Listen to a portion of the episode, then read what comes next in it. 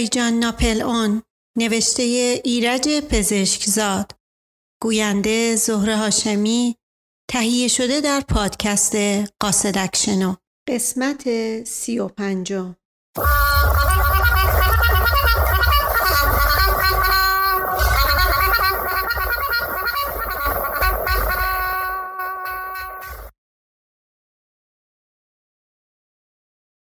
نیم ساعت بعد درشگهی جلوی در باغ ایستاد و دایی جان ناپل اون و عزیز و سلطنه از آن پیاده شدند.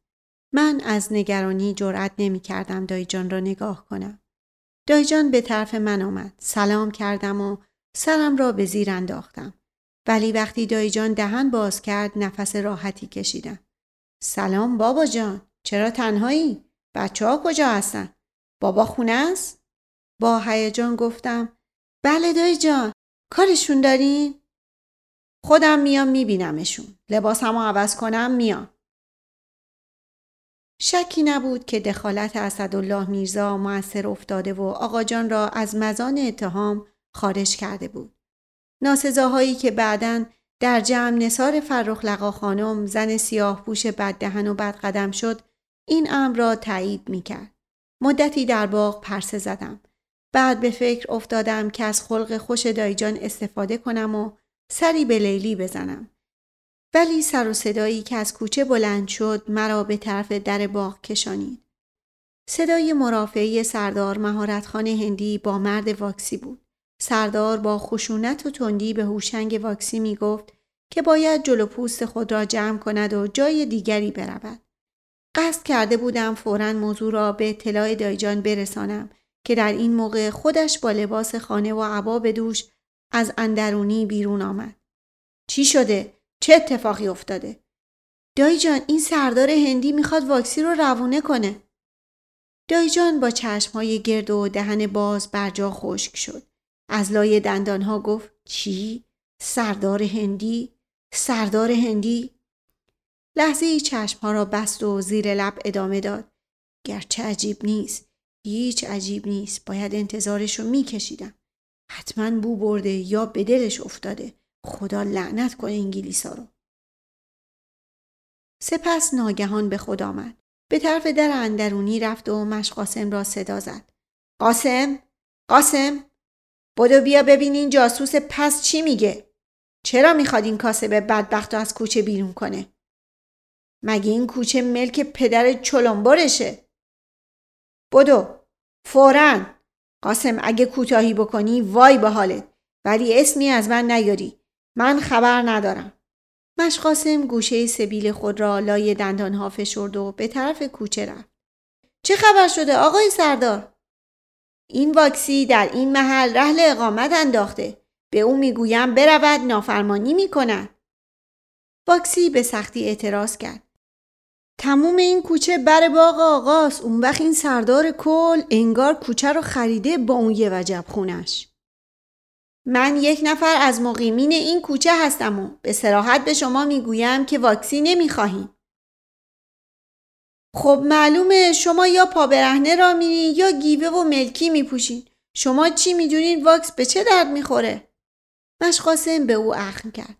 تو هم زیادی حرف نزن وسط حرف آقای سردار.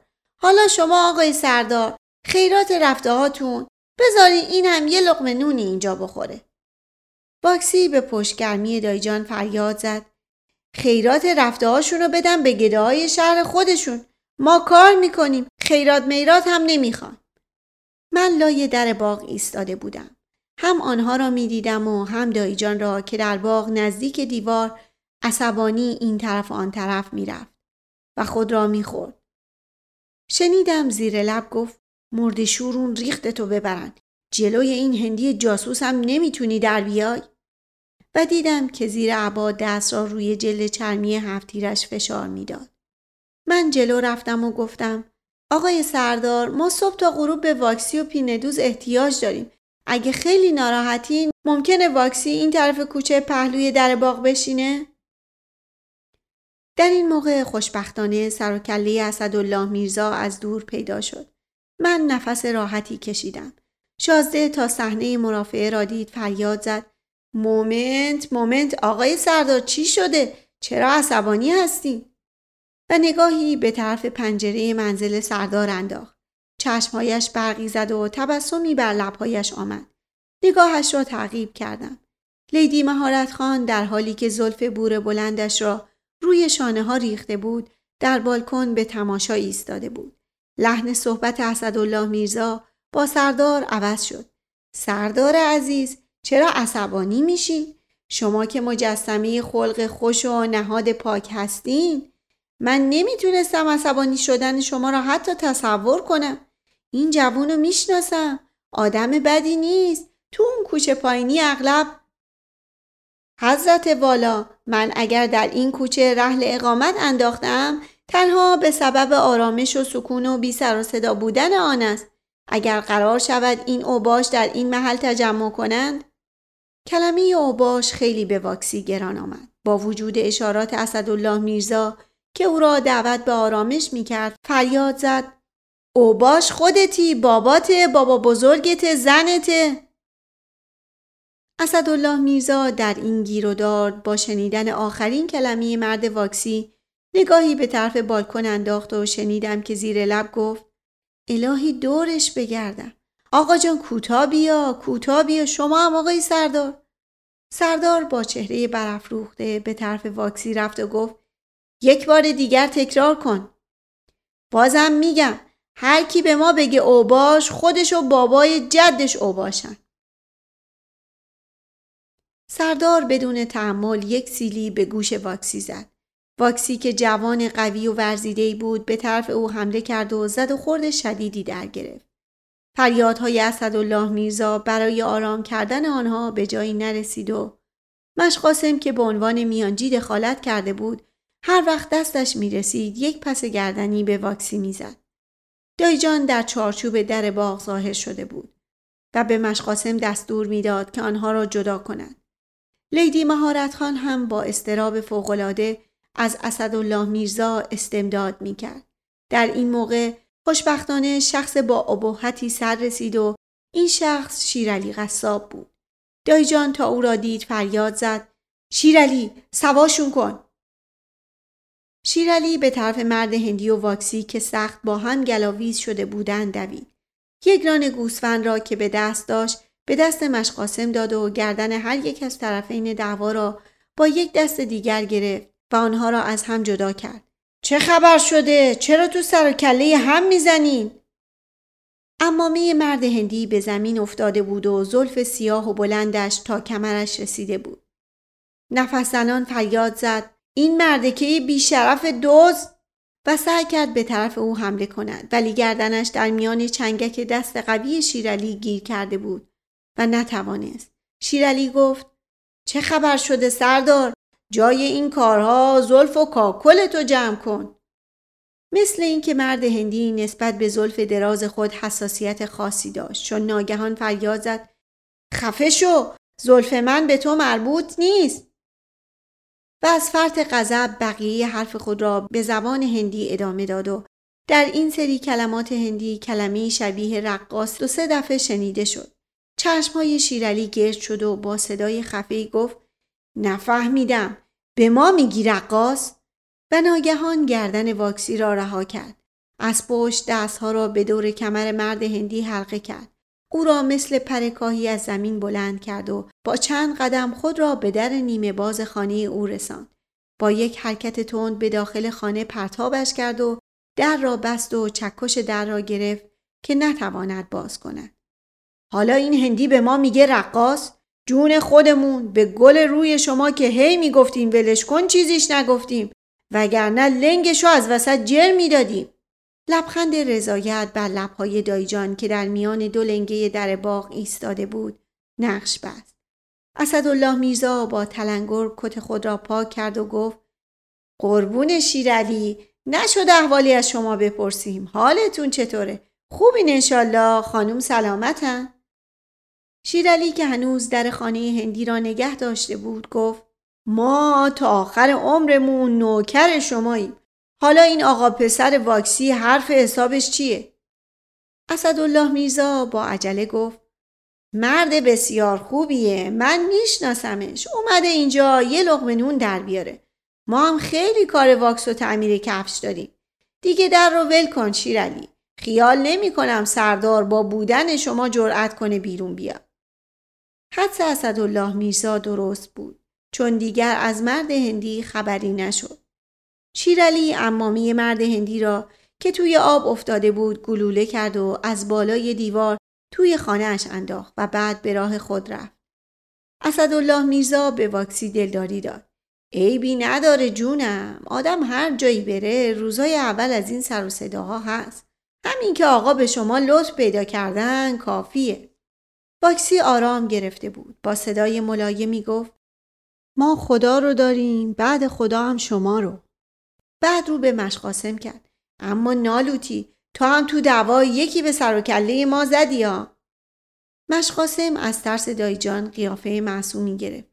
ها؟ دروغ چرا؟ تا قبل آ آ به این سوی چراغ اگه ول نمی‌کرد ما خودمون آشولاشش می‌کردیم اما نمی‌خوایم دستمون رو به دعوا بلند کنیم. وگرنه صد تای این هندی رو حریفیم. ما خودمون یه همشهری داشتیم. دایجان حرف او را برید. همشهری داشتی که داشتی. بدو یه لیوان شربت بیار برای هوشنگ گلو تازه بکنه.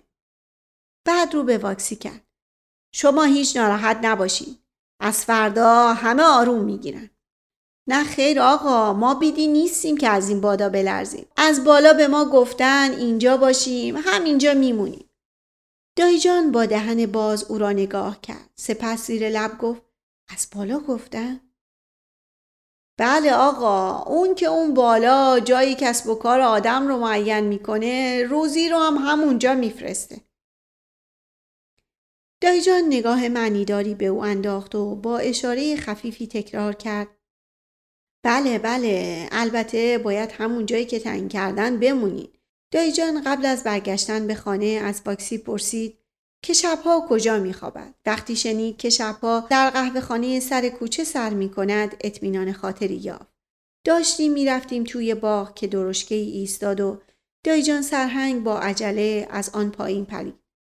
خان داداش مجده مجده الان تلگراف خونه بودم. به دوستم خان بابا خان حضوری تلگراف زدم گفت که پوری جان حالش خیلی بهتره و همراه خود خان بابا خان با ترن فردا شب وارد میشه. من بودم خبر خوشو به خانوم بدم. تفلک داره از نگرانی دیوونه میشه. وقتی در باغ کنار اسدالله میرزا راه می‌رفتم آهسته گفت جولیوس سزار فردا وارد میشه. مواظب خودت باش مارک آنتوان. همینطور دست و پاتو دراز نکن بشین. کلوپاتراتو می‌برن. واقعا پریشان و درمانده گفتم.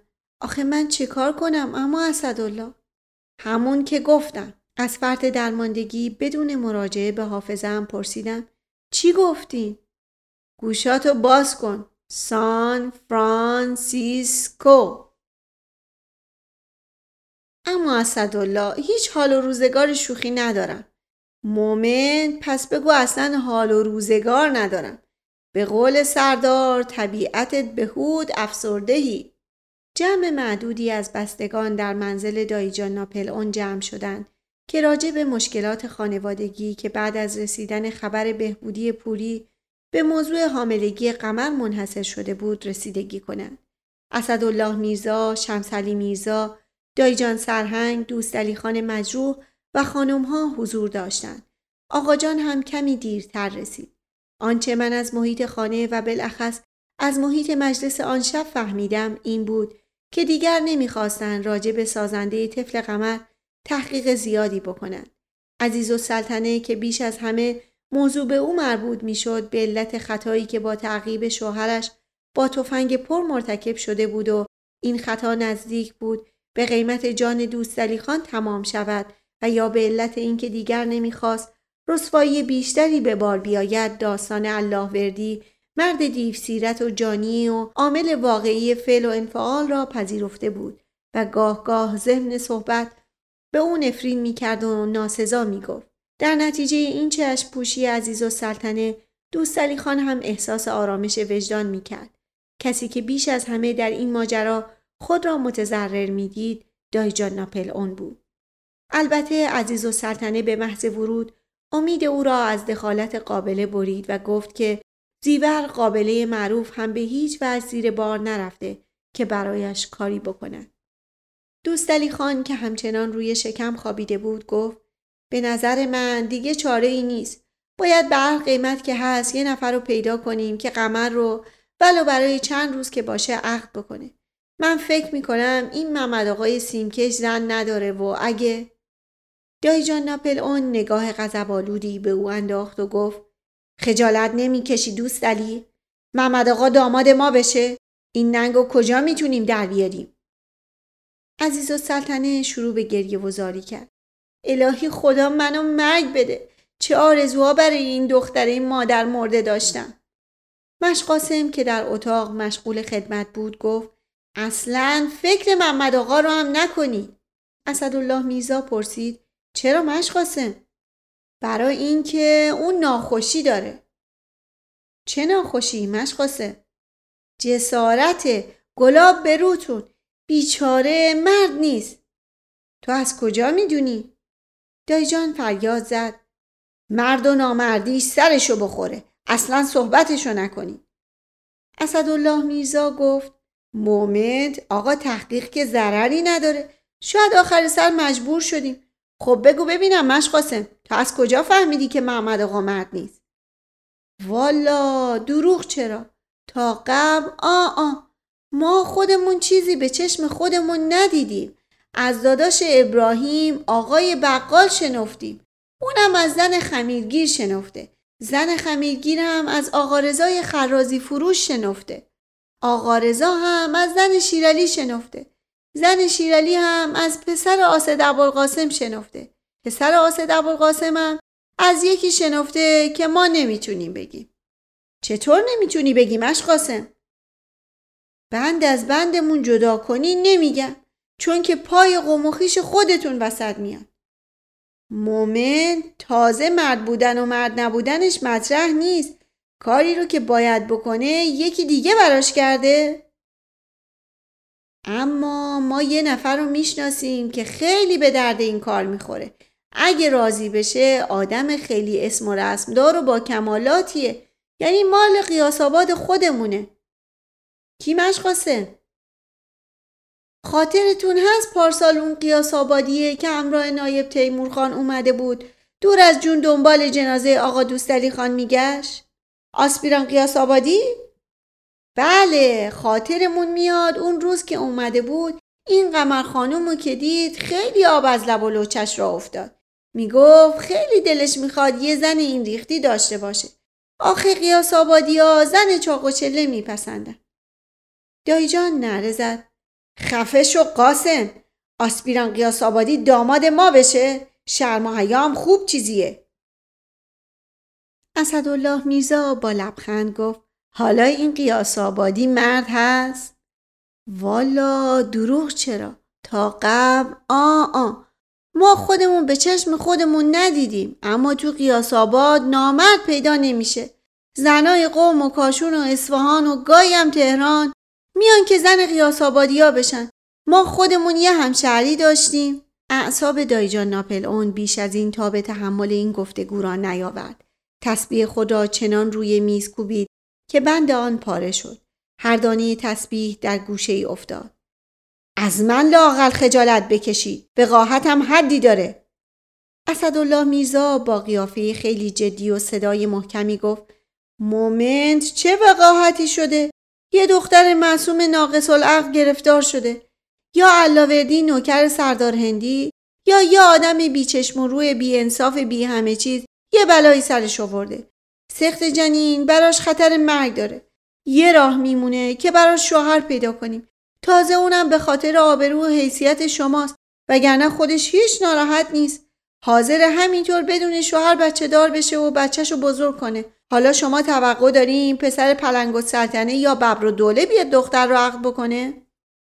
شما باید بدونید که بله می‌دونم می‌دونم چی می‌خواین بگین.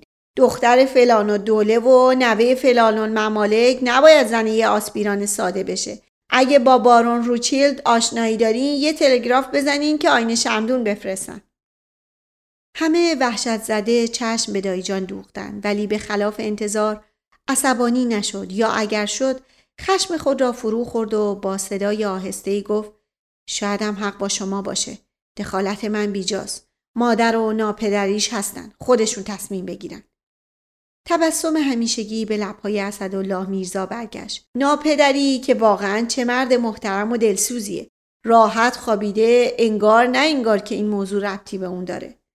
دوستعلی خان که از اول مجلس سکوت کرده بود صورت را از روی بالش بلند کرد و فریاد زد. اسدالله به ارواح پدرم یه دفعه دیگه اگه. اسدالله میرزا حرف او را برید. moment moment moment. خیلی معذرت می‌خوام که خواب آشفته معصوم رو از سرش پروندم. دایی جان با لحن تندی گفت اسدالله خواهش می‌کنم شوخی رو کنار بذار. برای من هیچ چکی نمونده که این واقع هم جز نقشه هموناییه که می‌خوان منو نابود کنن. نقشه ای که از طرف این جاسوس بی همه چیز هندی طرح شده و به دست نوکرش اجرا شده از جای دیگه ای دیکته میشه. اسدالله میزا خندید و گفت پس به نظر شما انگلیسا با هر کس دشمن باشن یه گردن کلفت و معمول می‌کنن که نوی عموی اونو بیسیرت بکنه؟ دایی جان که واقعا عصبانی شده بود به تندی گفت مزخرف نگو سفسته هم نکن تو هنوز خیلی مونده تا از حیله این گرگ پیر سر در بیاری مومنت پس با این حساب نوه عموی هیتلر و موسولینی باید تا حالا سه شکم زاییده باشن اسدالله خیلی ببخشید بنده ارزی نکردم. فقط به نظر من فکر بدی نیست. منتها با این متد انگلیسی ها باید جای تمام کارخونه های اسلحه سازی کارخونه ساختن حب حیات دکتر راست تأسیس بکنن. در هر حال بنده با کمال میل حاضرم در این قشون مخصوص انتقامجویی اونا استخدام بشن همه حاضران وحشت کرده بودند زیرا اسدالله میرزا می‌گفت و آقا جان قهقهه خنده را سر داده بود. خوشبختانه دخالت مشقاسم رشته این گفتگو را برید. حالا بایستید که این قیاس آبادی رضایت میده یا نه؟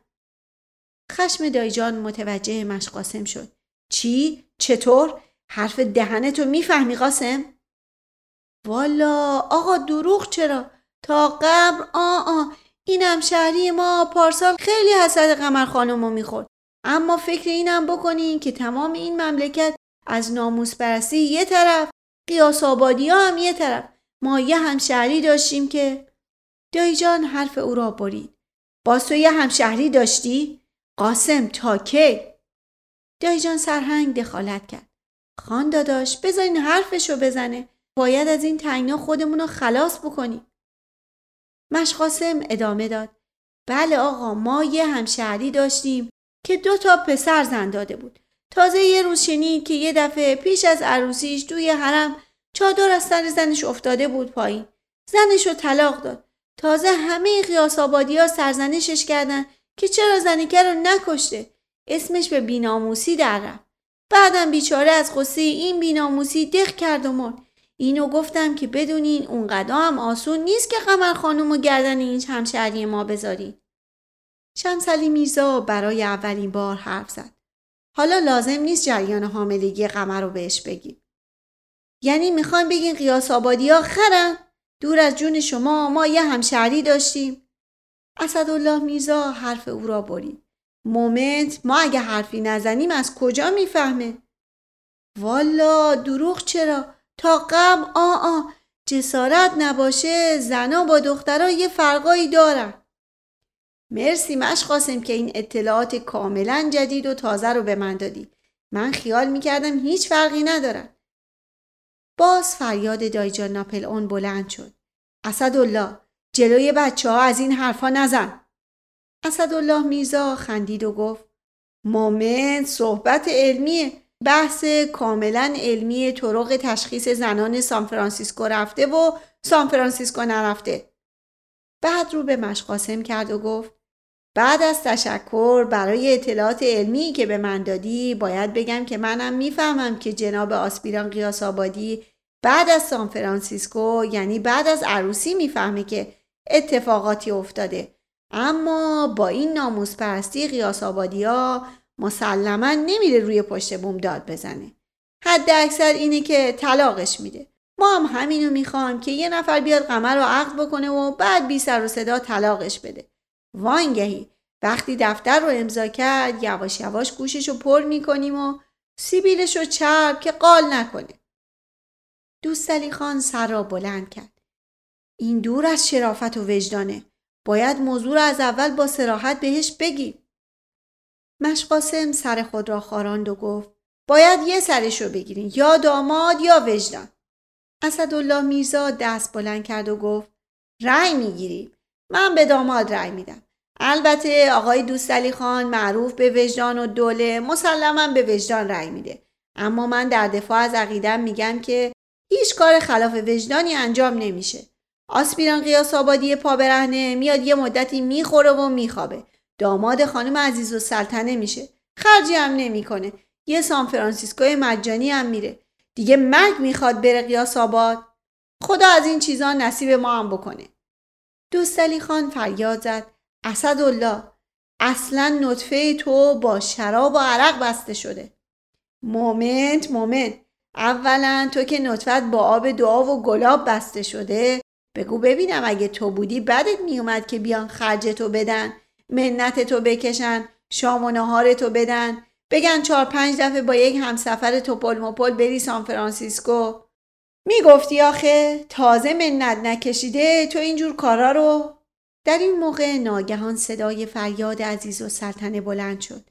مرده شور ریخت هر دوتون رو ببره. حالا دیگه دختر نازنین من کارش به جایی رسیده که باید منت اون قیاس آبادی رو بکشه. با وساطت شمسلی میرزا و دایجان سرهنگ از مرافعه جلوگیری شد. مشقاسم گفت هرچی باشه باید ببینیم قیاس آبادی راضی به این کار میشه یا نه. حالا بگیرین دختر از شکم مادرش در اومده باشه. گاس نخواد زن ببره. اسدالله میرزا گفت تازه اون بخواد گاس این دختر نخواد. به نظر من اول باید این پنجا درصد رو درست کرد بعد به داماد پرداخت. به نظر من خانم عزیز و سلطنه باید با قمر صحبت کنه.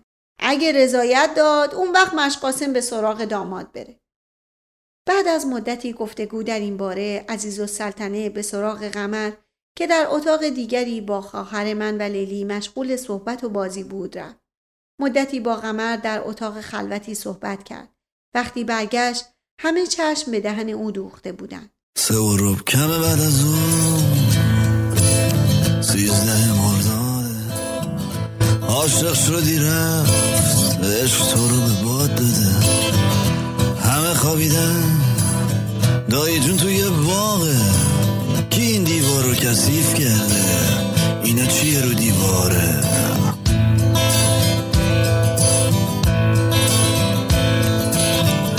فامیل اشرافی همه با هم دیگه